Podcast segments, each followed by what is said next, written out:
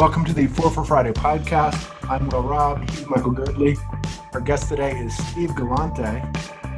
Michael, would you like to walk everybody through the format? Yes, I would love to walk everybody through the format.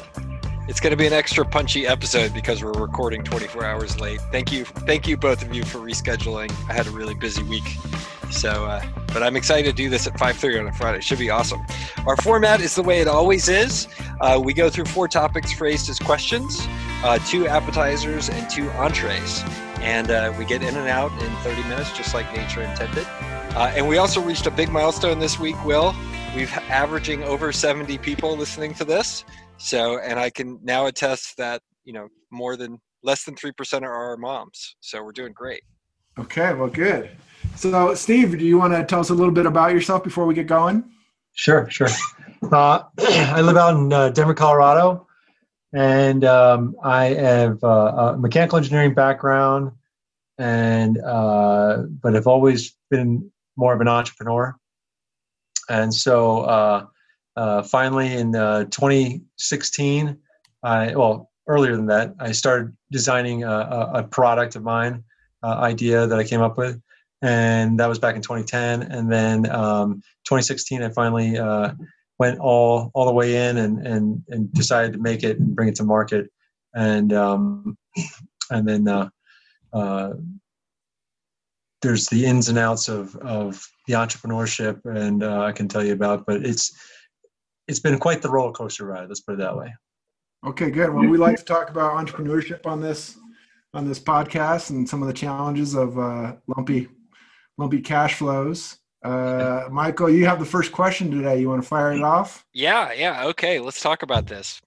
All right, what is the best all-around shoe? So, like footwear, and are we talking about men's shoes or women's shoes? Are We're limiting it to men's shoes because I don't think we know shit about women's shoes.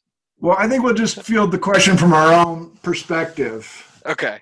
Okay. Okay. Okay. Good. And there's no one right answer on this. If if there's somebody who has a different perspective for their own reasons, that's okay. For me, I go with a, a low top hiking boot as my best overall shoe. Hmm. Uh, because it's comfortable like a sneaker. Uh, if I get it in brown or black, it looks almost formal enough to be business casual. At least in Denver, it does. Yeah.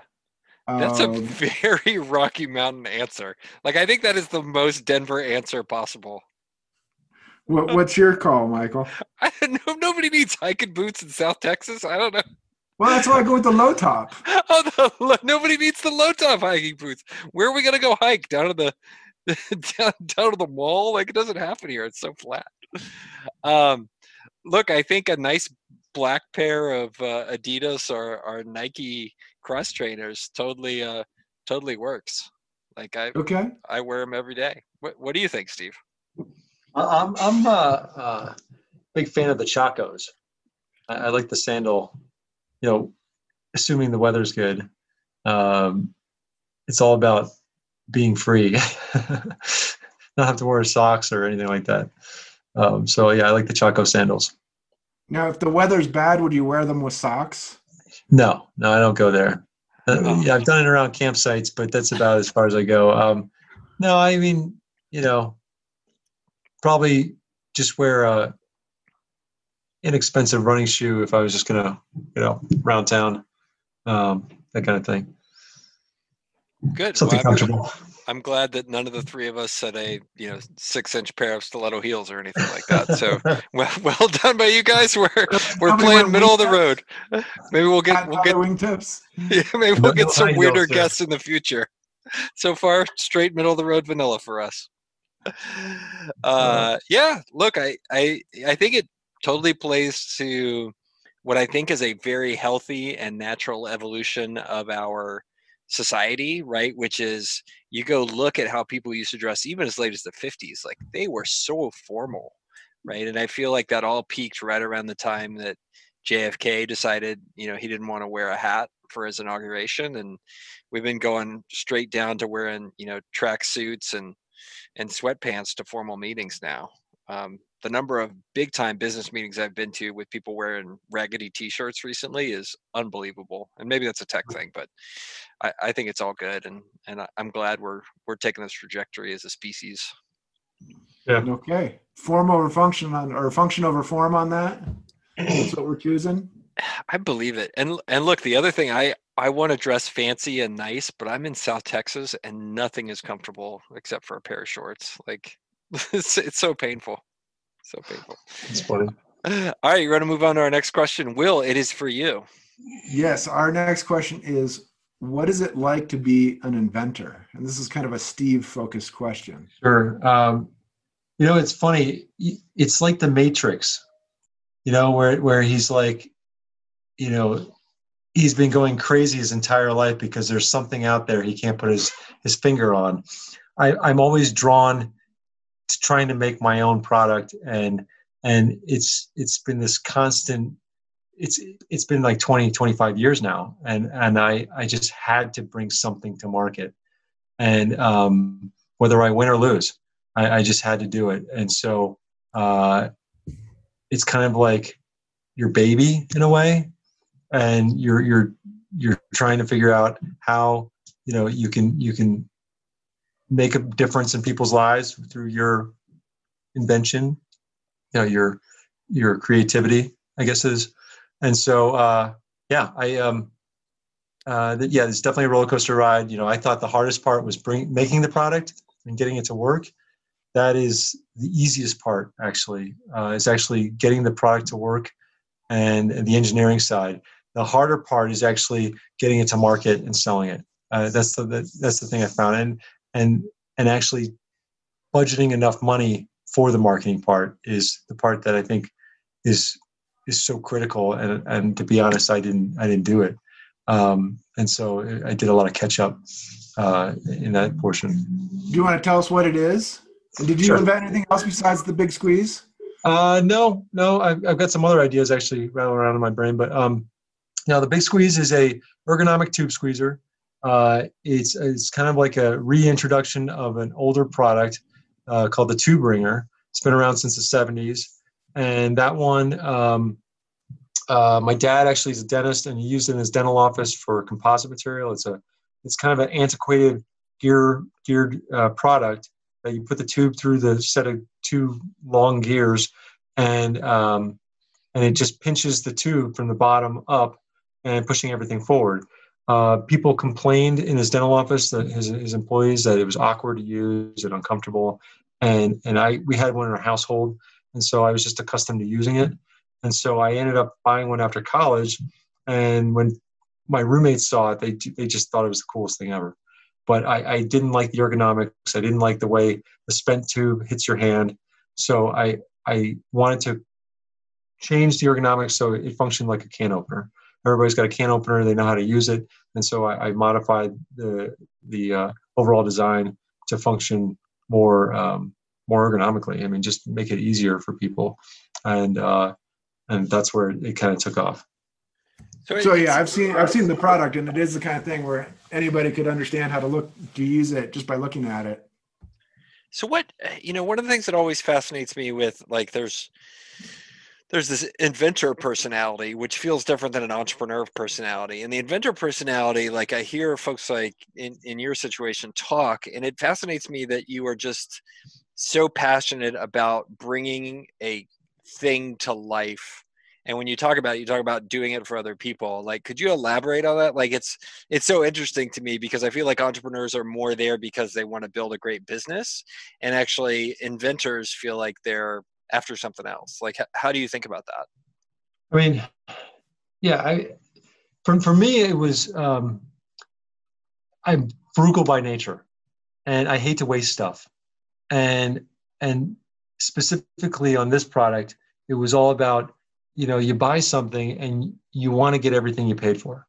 And so that was what drove me um, you know it, it, just aligned with my my principles or morals you might say and and wanted to bring that product to life um, because there's so many tubes out in the in the market. Um, you, you, do the math. There's like you know billions of tubes, you know, in the U.S. alone, and people are wasting anywhere from 10, 15, 20 percent on every tube. So yeah. you think about the the quantity of product out there that just goes thrown in the garbage can. Um, and you know, I, I always get pushback. People are like, you know, you can cut open the tube, you can I'm like, yeah, you can cut open the tube, how many people want a bunch of messy, you know, either art paint or toothpaste or whatever around uh, uh, getting everywhere? So I, I wanted something that was simple, easy to use, and and you know, make a difference. But as far as an inventor versus entrepreneur, I mean, it's it's kind of like the first step is the the inventor. Um, you got to come up with the idea and the product, and then it turns into the entrepreneurship side. You know, where you're trying to figure out how to monetize it. Um, you know, I don't know if I did a good job in the beginning of, of figuring out whether what people would be willing to pay for it. Mm-hmm. I, I, you know, I definitely didn't didn't understand the costing on that. And if I do it again, I probably would have tried to bring the price point down. Um, and I still am working towards that. But you know, I also wanted to make it in, in the U.S. and and that was important to me. And um, and of course that causes costs to be higher. But um, yeah, maybe yeah, it's. Uh, maybe it's almost the what i'm hearing from you is almost it's almost an order of operations right inventors inventors think about bringing the thing to life and then you then marketing and go to market was almost secondary and maybe yeah. maybe entrepreneurs look at it the other way which is you know bringing bringing some business to life you know and then and then the thing is secondary i don't know it's very it's, yeah, very, mean, it's very interesting I, I think you're you definitely hit it, it second go around, you know, if I were to come up with another product, I would think more like an entrepreneur. First go around, I think you stumble in as an inventor, and then you scramble trying to figure out how do I become an entrepreneur. You know, how do I actually make money on this? Um, that's the part that um, I would agree. Most inventors don't think about the money side. I went to an inventor meeting that I've been to here and there, and this one guy's got 20 patents. On, you know, has he has he made any of the products? No. I mean, I think he just likes the idea of having a novel idea that nobody else has thought about, right? So there's that side of inventors where they really that's not their main goal is to bring it to market. Um, you know that that was of course was my goal. You know after after figuring out how to make it, but um, it, it, just kind of drives you crazy in a sense because you uh, you can't stop until you bring it to market. Uh, you, you can't you know yeah. It's a thing that comes up chronically on this podcast, the, the idea with, with different motivations or different priorities from kind of straight business or, or profit maximizing. We talked about Elon Musk and what motivates him and why does he put out such strange tweets a while ago. Uh, and it was one of one of my assertions that really he's a lot more focused on solving engineering problems than he is on making the most profitable question, uh, company ever. Right. So it, it kind of goes back to that theme that we've talked about before. Yeah, I mean, there's definitely the uh, yeah. I would love to help a lot of people. You know, I mean, at the end of the day, that's the goal. Um, people struggle with all kinds of tube products, and uh, I just wanted to figure out a way to to make it easier. Yeah, you know? It's almost like the inventor says the world needs this thing and the entrepreneur says the world needs this business. And uh, right. yeah. and they're they're not distinct right? Because you said that every inventor if they want their product to be used has to become an entrepreneur. So, yeah then you cool. scramble trying to figure out the entrepreneur side yeah super cool do you want to do you want to give us a quick sales pitch on five or six different little niche uses for the big squeeze what types sure, of products sure. Um, the biggest uh, uh, market right now are artists by far uh, because the oil paints and acrylic paints are so expensive. Uh, hair salons, uh, they use a ton of hair dye. And uh, the, the trick there is the salon is normally paying for the hair dye. Uh, so it's really the salon owner, um, not necessarily the, the stylist. But um, other, other, you know, pharmaceuticals, I have a, a compound pharmacy companies that they squeeze out hundreds of tubes a day to remix. And they use uh, this one company uses uh, the big squeeze three hours a day every day. Uh, they just keep using it. Um, uh, you know cosmetics and sunscreen is a big one because the, the cost is so high. And um, you know toothpaste uh, if you have one you're going to use it on toothpaste uh, most people aren't going to buy one because just because the price point but if they do have it they'll use it food items. I, I, know people that you know tomato paste and anchovy paste are pretty much the only things that really come in tubes, but um, in the kitchen. But you know, it works both on metal and plastic tubes. So that's a um, and you know you only need one for your household. So that's that's the draw. Uh, you can use it on on everything. Yeah, I hadn't thought of that. Is it good both for kind of maximizing the amount that you get out of the tube, but could you also get kind of a more measured dose or or quantity, like one spin is one teaspoon kind of thing? Yeah, yeah. I, I kind of looked into that at first um, because there are some uh, ointments that are very specific on, on, that. You know, the hard part is the the size of the tube, uh, how how wide it is changes that calculation the second you throw in a different width. So I haven't uh, really gone down that path to, to measuring it. Um, uh, nobody's really brought that up in, a, in quite a while, so I kind of let that go. Very hard for you to know how people will use it exactly. Yeah, I mean, I, I just got a, a review, a five star review on Amazon. Somebody used it for some sort of cement caulk of some sort. Um, I'm not quite sure what it was, but he said it saved the day. Um, so uh, you know, there's all kinds of applications out there that people are using it for that I, I hadn't even thought about. But uh, um, you know, it, it, really comes down to um, you know the expense of the item in the tube.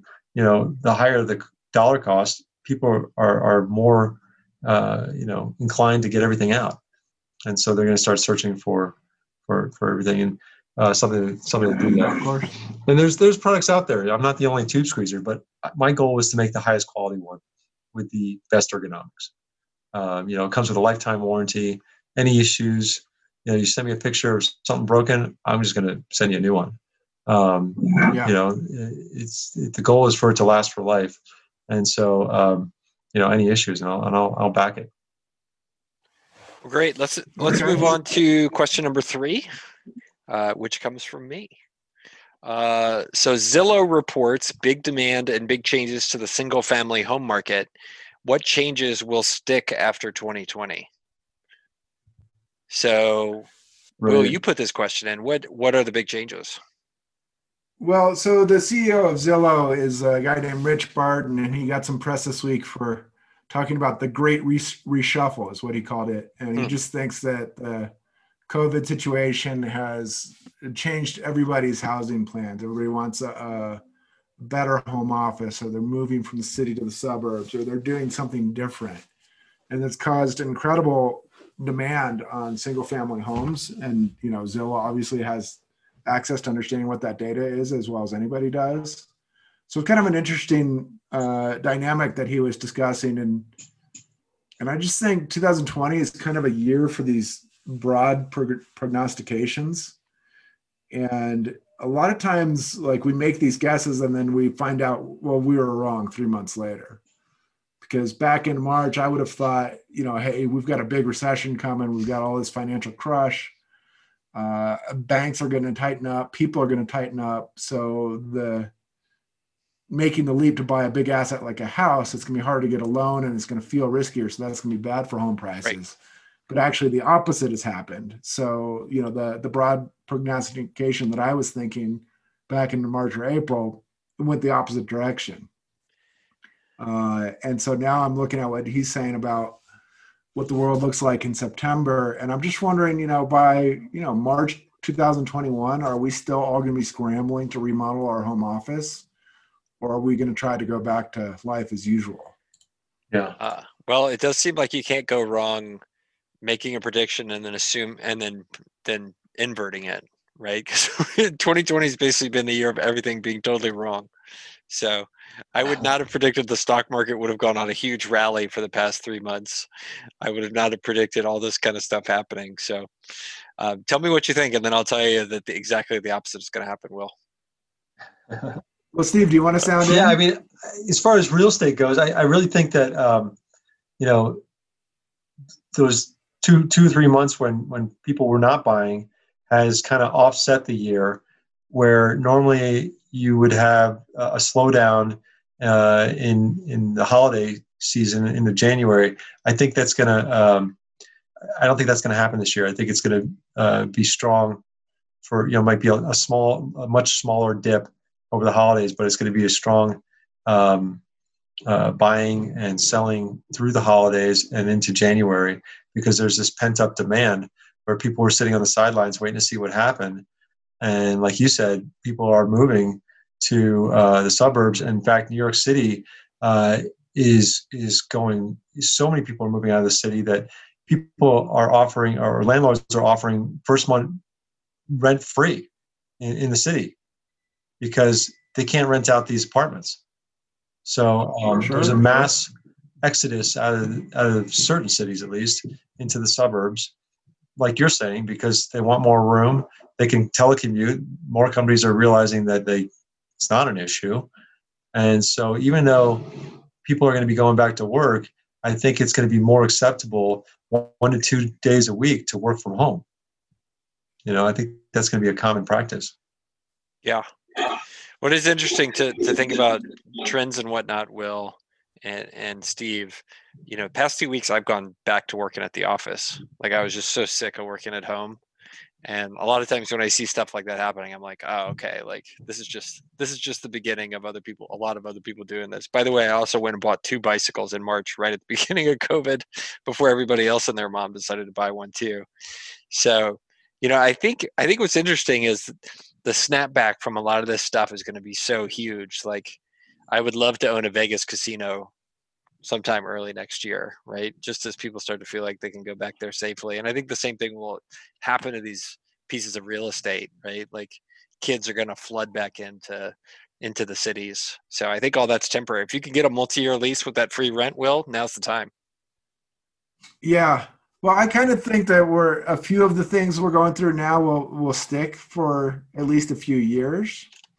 I think I think everybody will tend to consume more more house than they would have before 2020. They want a little more space for their home office. They want a little more space for a playroom for their kids because they're spending a lot more time at home with their mm-hmm. kids. Um, and then, yeah, young people. I, I think probably a, a lot of young people who are working in bars and restaurants are are you know home living in their their boomer parents' house right now. Uh, but I think that, like you think, they think that part will snap back, where people will flock back to the the cities for the cosmopolitan life and the atmosphere and the job opportunities, and just that that kind of rite of passage of like going out and living and renting an apartment. I think that does snap back in a couple years. The other thing that I think might last is like a preference for exterior walk-up apartments or townhomes in, and a preference for single family homes over apartments. But I'm not sure how long we'll care about that. I think by the middle of next year, we might be desensitized to new cases of COVID. Yeah, I, I think people are just getting tired of it. I mean, it seems like more and more people are going back to, you know, stores and businesses where before they wouldn't even consider it and you know i think you're just working around it maybe it's the mask making people feel safer but it's just going to be i think it's just more and more people are going to be going going to restaurants going to other things and and the economy is going to start really picking up yeah for what it's worth i went back to the office weeks ago uh, because i'm self-employed and i have uh, one little office that I rent. It's like a eight by ten office with one door and one window. I, so it's not like I go in and I hang out with my coworkers and we share each other's germs and breath and so on. It's like I walk through a short hallway and I go straight into the office and close the door and it's no big right. deal. Um, but yeah, that, that sense of, oh yeah, we've got to change this up. We're spending all of our time in this one house. I think it's getting to a lot of people right now. It sucks. All right, let's move on to the fourth question. Will, it is over to you. Is it a good idea to bring a snowboard to the sand dunes? You can bring it, but just don't ride it. what What happens if you ride a snowboard in sand dunes, Steve? Uh, well, I can tell you from experience that uh, I didn't ride it as in like stand on it, and thank God I didn't, because then I probably wouldn't be walking these days. Uh, I sat on it and used it like a sled and uh, after about a second or two, realized I was going so fast I couldn't even use my legs to slow me down because uh, I tried that and it, it, yanked my leg back so fast I thought I was going to rip my knee. So I uh, I rode it out, and um, at the bottom of the hill, you know where the beach, like a sandy beach, it gets these ripples. Well, I started hitting those ripples, and it was like the, the frequency started increasing to the point where it just tossed me. And I don't know how fast I was going. I was probably going 30, 40 miles an hour. Uh, I mean, and I rolled out.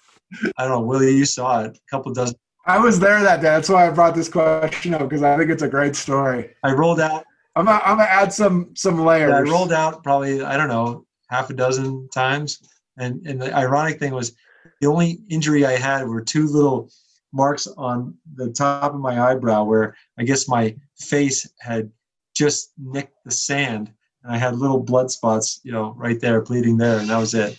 And I walked away uh, yeah, you looked okay, but rattled.